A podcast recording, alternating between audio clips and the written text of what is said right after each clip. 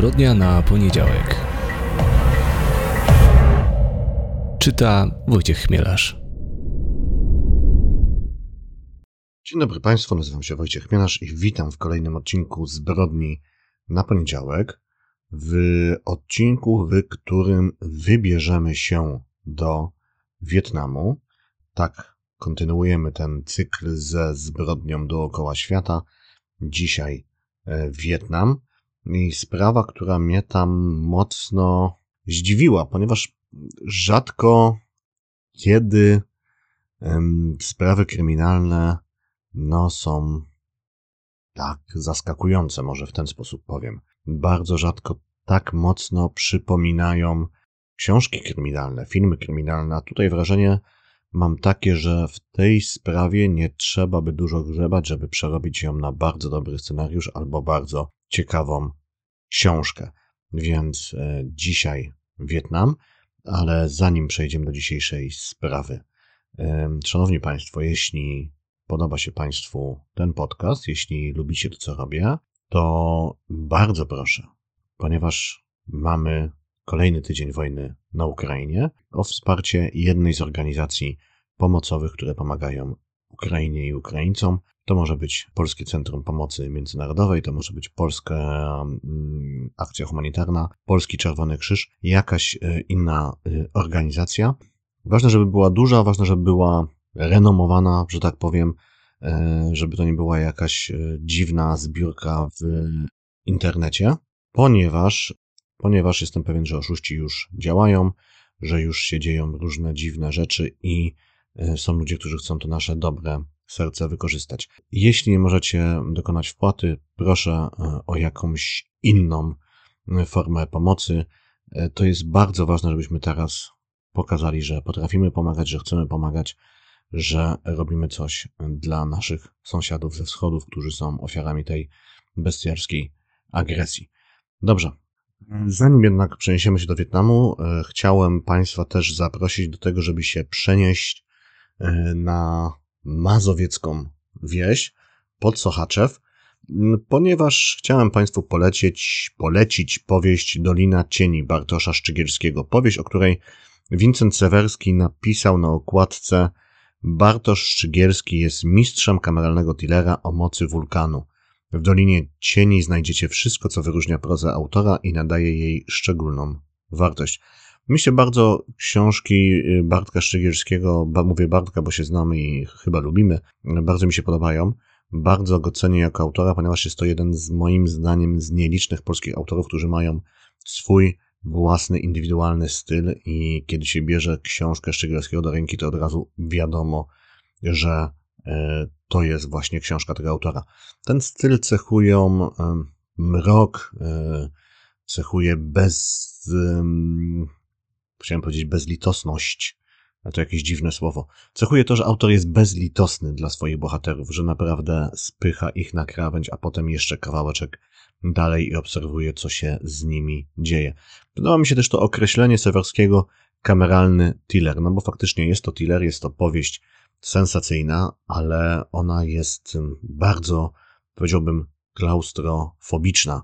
To się wszystko, prawie wszystko dzieje na takiej e, mazowieckiej wsi, która przypomina jakieś miasteczko, no niemalże z, z Fargo braci e, Cohen. Miasteczko, e, gdzie jest szaro, jest ponuro, jest nieprzyjemnie, gdzie wszystko zdaje się przygniatać bohaterów do ziemi. No i właśnie bohaterowie.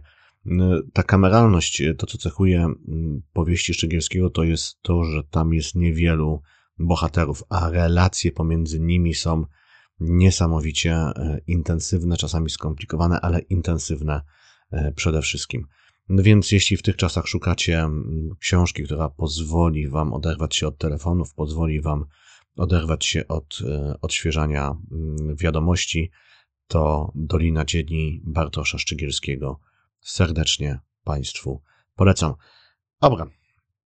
I wreszcie to, na co Państwo czekaliście, czyli przenosimy się do Wietnamu. I no właśnie, jeszcze Państwa cierpliwość wystawię na próbę, ponieważ muszę coś powiedzieć wcześniej. Ja będę czytał o sprawie wietnamskiej, pojawią się wietnamskie imiona. Ja jestem pewien, że je źle przeczytam, bo tam z tego, co się zorientowałem w języku wietnamskim, dużą rolę odgrywają y, akcenty. Ja nie potrafię tego poprawnie wymawiać, więc od razu to za to przepraszam. Jest to chyba już pewna nasza tradycja. W ogóle czasami mam wrażenie, że ten podcast powinien się nie nazywać zbrodnia na poniedziałek, tylko źle wypowiedziane imiona. E, niemniej wszystkie osoby, które znają wietnamski, e, Wietnamczyków, osoby wietnamskiego pochodzenia, przepraszam za te wszystkie błędy, które popełnię opowiadając tą historię. Ważne e, natomiast jest to, że fakty się zgadzają. Ale dobrze, możemy wreszcie przejść do tej opowieści. Tranti Liu szykowała się do snu. Była właśnie z dziećmi, kiedy nagle do pokoju wpadł jej mąż. Jego ciało pożerały płomienie, a on sam wrzeszczał – Pomocy. Ktoś próbował mnie zabić. Trantieliu wepchnęła go do łazienki. Próbowała ugasić ogień wodą. Kiedy jej się to udało, pojechała z mężem do szpitala. Niestety rokowania lekarzy nie były pomyślne. Pomimo tego, że natychmiast udzielono mu pomocy, pomimo tego, że trafił na oddział intensywnej terapii, okazało się, że ponad 20% powierzchni ciała mężczyzny było ciężko poparzonych.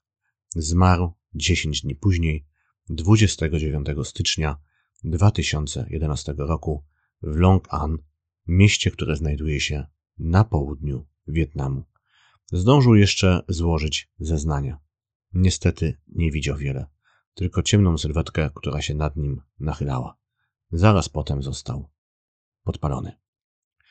Mężem Tranti Liu był Le Hoang Hung, dziennikarz pracujący dla gazety Robotnik. Zajmował się w niej sprawami kryminalnymi. Badał historie związane z sytuacją w delcie Mekongu. Opisywał m.in. nielegalne przyjmowanie ziemi, prostytucję, handel narkotykami, działalność wietnamskich oraz kambodżańskich grup przestępczych. W ostatnim czasie badał także sprawę nielegalnego handlu bronią. Jego żona poinformowała policję, że wcześniej dostawała niepokojące SMSy które zawierały pogróżki.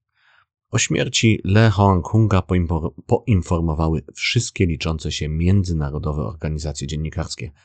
Posypały się apele do wietnamskich władz o staranne zajęcie się sprawą i szybkie ukaranie sprawcy.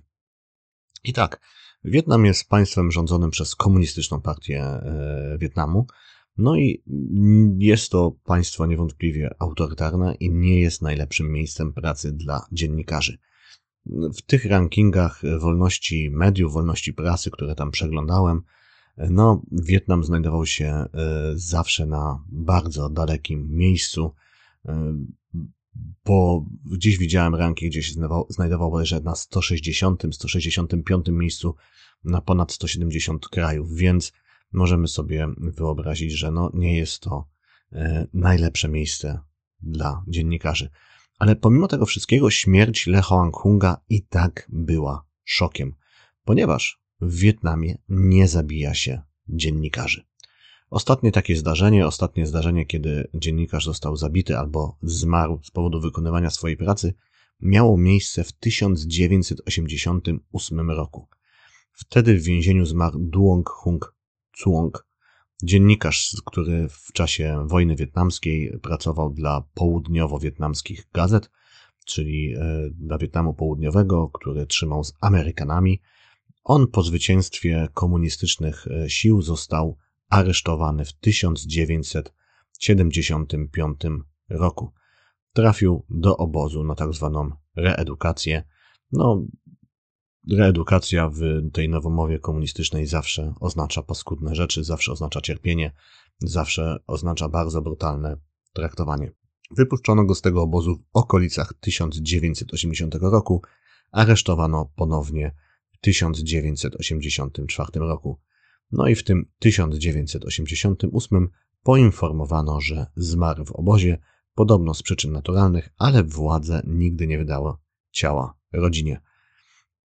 Ale jednak od tamtego czasu, od 1988 roku, żaden dziennikarz nie zginął w Wietnamie z powodu wykonywania swojej pracy. Co więcej, trafiłem w jednym z artykułów na temat tej sprawy na takie stwierdzenie, i tutaj od razu zastrzegę, że nie wiem na ile ono jest prawdziwe, na ile ono jest wiarygodne, ale jednak się pojawiło. No więc mm, autor twierdził, że istnieje pewne przyzwolenie na opisywanie w mediach, w gazetach nadużyć władz. Zapewne do pewnego poziomu, tak, że, że ruszamy tych, nie wiem, urzędników niskiego, średniego szczebla, ale nie idziemy wyżej. Niemniej, no, y, wygląda na to, że faktycznie takie przyzwolenie y, istnieje. Władze Wietnamu muszą postawić sprawców tego ataku przed obliczem sprawiedliwości i pokazać, że takie czyny nie będą tolerowane, szczególnie jeśli ich celem jest uciszanie dziennikarzy i uniemożliwianie ludziom korzystania z prawa do informacji na temat spraw publicznych, powiedziała w jednym z apeli Alison Bethel McKenzie, dyrektorka Międzynarodowego Instytutu Prasy IPI. E, no i tutaj od razu mi się też, bo mówiłem, że dziennikarze w Wietnamie nie giną. E, oczywiście to jest teraz e, współczesne czasy. Są tragiczne historie z okresu wojny wietnamskiej. Tutaj od razu przypomina mi się mm, postać Shona Flynna. Sean Flynn był amerykańskim dziennikarzem wojennym. Pracował innymi w Wietnamie, ale też na Bliskim Wschodzie podczas wojny E, sześciodniowej. Co ciekawe, był też amerykańskim aktorem, bo był synem Erona Flynna, takiego legendarnego amerykańskiego aktora z tej złotej ery Hollywood. No i Sean Flynn także pojawił się na ekranach film, e, na ekranach e, kinowych. Grał w wielu filmach, ale ta kariera aktorska podobno go znudziła i zdecydował się zostać wojennym korespondentem. Zginął w latach 70., miał chyba wtedy dopiero 29 lat. Mm, zginął, no właśnie, w, nie w samym Wietnamie, ale w okolicach Wietnamu, ponieważ podczas y, wojny wybrał się do Kambodży, żeby relacjonować wa walki, które tam się toczyły i zaginął. W 1984 roku uznano go za zmarłego. Piszę o tym, y, piszę, mówię o tym, ponieważ no, cała historia, którą Państwu opowiadam, też mi przypomina o książce gdzie właśnie Sean Flynn został opisany. Mam tutaj na myśli Depesze Michaela Hera, e, jedną z najlepszych książek reporterskich o wojnie w Wietnamie. No, książce, która została napisana właśnie z perspektywy korespondenta wojennego, bo też Michael Herr był korespondentem wojennym w Wietnamie, tam spotkał Shona Flyna, ale także wiele innych osób. Więc, e, no takie miałem skojarzenie, też te depesze Serdecznie Państwu polecam, naprawdę wyjątkowa książka. Ale wracamy do Le Hoang Hunga i do tego pytania, dlaczego zginął? Komu się naraził? To postanowił go zabić. No tutaj od razu wszyscy byli pewni, że ta sprawa ma coś związanego z mm, jego pracą, że ktoś postanowił go uciszyć. E, chyba o tym wspominałem, jeśli nie, to e, wspomnę, że badał w ostatnim czasie sprawy związane z nielegalnym handlem bronią.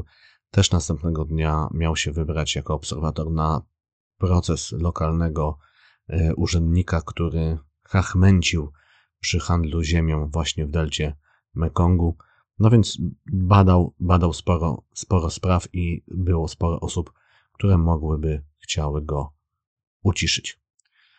W lutym 2011 roku wietnamska policja, więc miesiąc, niecały miesiąc po, po ataku na Le Hoang Hunga, ogłosiła, że znalazła sprawcę i zostały mu postawione zarzuty. A właściwie znaleziono sprawczynię. Winną śmierci dziennikarza okazała się bowiem jego żona. Jak do tego doszło? Jak odkryto, że ona go zabiła? No więc uwagę śledczych zwróciły już same okoliczności ataku. Według Tranti Lieu sprawca miał się wspiąć po linie do sypialni mm, na piętro w ich domu, oblać Lehoang Hunga łatwopalną substancją i podpalić. No i faktycznie na zewnątrz znajdowała się lina, dzięki której napastnik miał się dostać do domu. Została przywiązana do balkonu.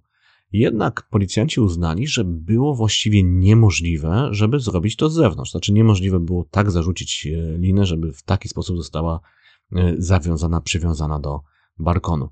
Co więcej, nie było żadnych śladów, które wskazywałyby na to, że ktokolwiek faktycznie się po niej wspinał.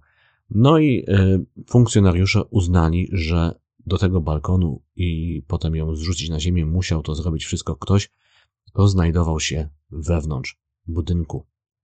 No i wreszcie ostatnia rzecz. E, tamta noc e, styczniowa była bardzo chłodna. E, Le Hong Hung musiał mieć więc zamknięte okna i drzwi balkonowe. Nie było jednak żadnych śladów włamania. Nie wiadomo, jak sprawca miałby się dostać do środka. Słowem, nic tutaj nie trzymało się kupy. Szybko wyszło na jaw, że Trantilieu miała problemy z hazardem. Ponad 20 razy jeździła do sąsiedniej Kambodży, żeby grać tam w kasynach. Broniła się potem, twierdząc, że tak jeździła do, do Kambodży, bo były um, zeznania taksówkarzy, którzy ją wozili. Notabene na te taksówki też wydała bardzo dużo pieniędzy. Tam jeden z taksówkarzy miał ją nawet zapisaną w kontaktach, gdzie miał tam zapisane jej imię i nazwę kasyna, które najczęściej odwiedzała. Więc ona twierdziła, że ona tam tylko jeździła, żeby chyba handlować jakimiś ubraniami, sprzedawać je osobom, które tam grały. No ale y, okazało się, że oczywiście, że kłamała, że jeździła do kasyn, żeby grać, no i nie miała w tych kasynach szczęścia. Straciła w nich milion wietnamskich dongów, co jest odpowiednikiem około 35 tysięcy euro. Żeby spłacić swój dług, planowała sprzedać dom rodzinny. Jednak jej mąż Le Hong Hung się temu sprzeciwił. Co więcej, miał ją pobić z powodu jej romansu z Nugenem Van Tamem. Nugen Van Tam był wpływowym, przynajmniej na poziomie lokalnym, członkiem partii komunistycznej. Wspólnie z Tran Lieu odwiedzali kambodżańskie kasyna, jeździli tam razem. W śledztwie wyszło też na jaw, że Le Hong Hung kilka miesięcy wcześniej wykupił ubezpieczenie na życie. W wypadku jego śmierci jego żona miała otrzymać miliard wietnamskich dongów. 19 stycznia 2011 roku Tran Thi Lieu weszła do sypialni męża i oblała go łatwopalną substancją. Najprawdopodobniej była to po prostu benzyna. Potem go odpaliła. Policjantom tłumaczyła, że chciała go tylko wystraszyć. W roku 2012 została skazana na dożywocie. Sędzia wskazywał podczas ogłoszenia wyroku przede wszystkim na niskie pobudki, jakimi się kierowała, dokonując zabójstwa. Natomiast rodzina dziennikarza apelowała do śledczych, żeby przyjrzeli się Nguyeenowi Van Tamowi, czyli kochankowi kobiety. Pojawiły się bowiem zeznania, które wskazywały na to, że mm, no, brał on udział w całym tym wydarzeniu. Kobieta, co prawda, e, zeznała, że wszystko zrobiła i zaplanowała sama. E, tą wersję też przyjęli policjanci, w tą wersję uwierzył też sąd. Natomiast, no właśnie, pojawiły się zeznania, w, według których to jakiś mężczyzna kupił linę, którą potem przywiązano do balkonu, pozorując to włamanie. No, jakiś mężczyzna, kto mógł być tym mężczyzną? Tutaj nazwisko Wantama e, pierwsze przychodzi na myśl. Van Tam miał również się spotykać z Tranti Lieu i tłumaczyć jej, jak ma okłamywać funkcjonariuszy. Pomagał jej stworzyć tą całą historię o włamaniu do ich domu. No, słowem, wydaje się, że no, pomagał jej to wszystko zaplanować. Wreszcie miał też coś wspólnego z wysyłaniem tych fałszywych SMS-ów z pogróżkami a także listów do nich do domu, gdzie też, y, które też te listy zawierały pogróżki. Y, Van Tam jednak nigdy nie stanął przed sądem. Stracił jednak pracę, został także usunięty z szeregu komunistycznej partii Wietnamu. Natomiast, tak jak mówiłem, nie postawiono mu także żadnych zarzutów. Jedyną osobą, która trafiła do więzienia w związku z tą sprawą była Tranti Liu, teraz jeszcze została skazana na dożywocie.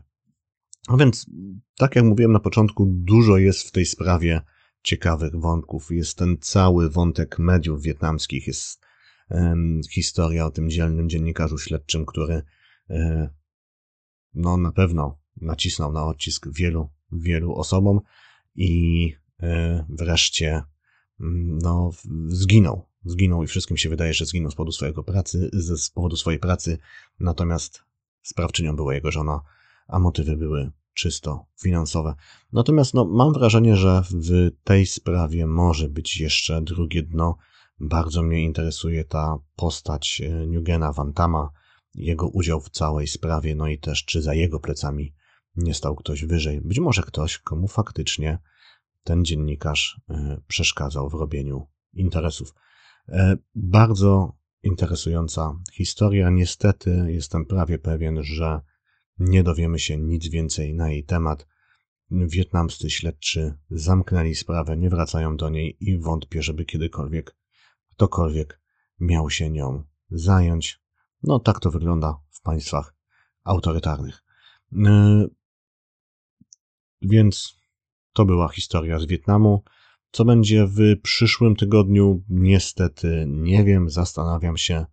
E, trochę mnie kusi, żeby poszukać dla Państwa jakiejś ciekawej sprawy z Afryki. Może faktycznie się tam wybierzemy. E, dobrze, raz jeszcze. Jeśli Państwu podoba się ten podcast, jeśli podoba Wam się to, co robię, to raz jeszcze zachęcam, wesprzyjcie jakąś e, organizację, która wspiera Ukrainę i Ukraińców. E, ja polecam Polskie Centrum Pomocy Międzynarodowej, ale także Polską Akcję Humanitarną czy Polski Czerwony Krzyż, ale jakakolwiek pomoc e, to będzie dużo. E, to jest ta sytuacja, która się dzieje na wschodzie, to jest coś, co będzie trwało jeszcze długo, z czym długo się będziemy zmagali, musimy się na to przygotować i musimy się przygotować do tego, że będziemy musieli jeszcze długo, długo pomagać. E, jakakolwiek pomoc, nawet najdrobniejsza, teraz jest na wagę złota. Dobrze, dziękuję Państwu serdecznie. To była zbrodnia na poniedziałek. Pozdrawiam. Wojciech Miarz.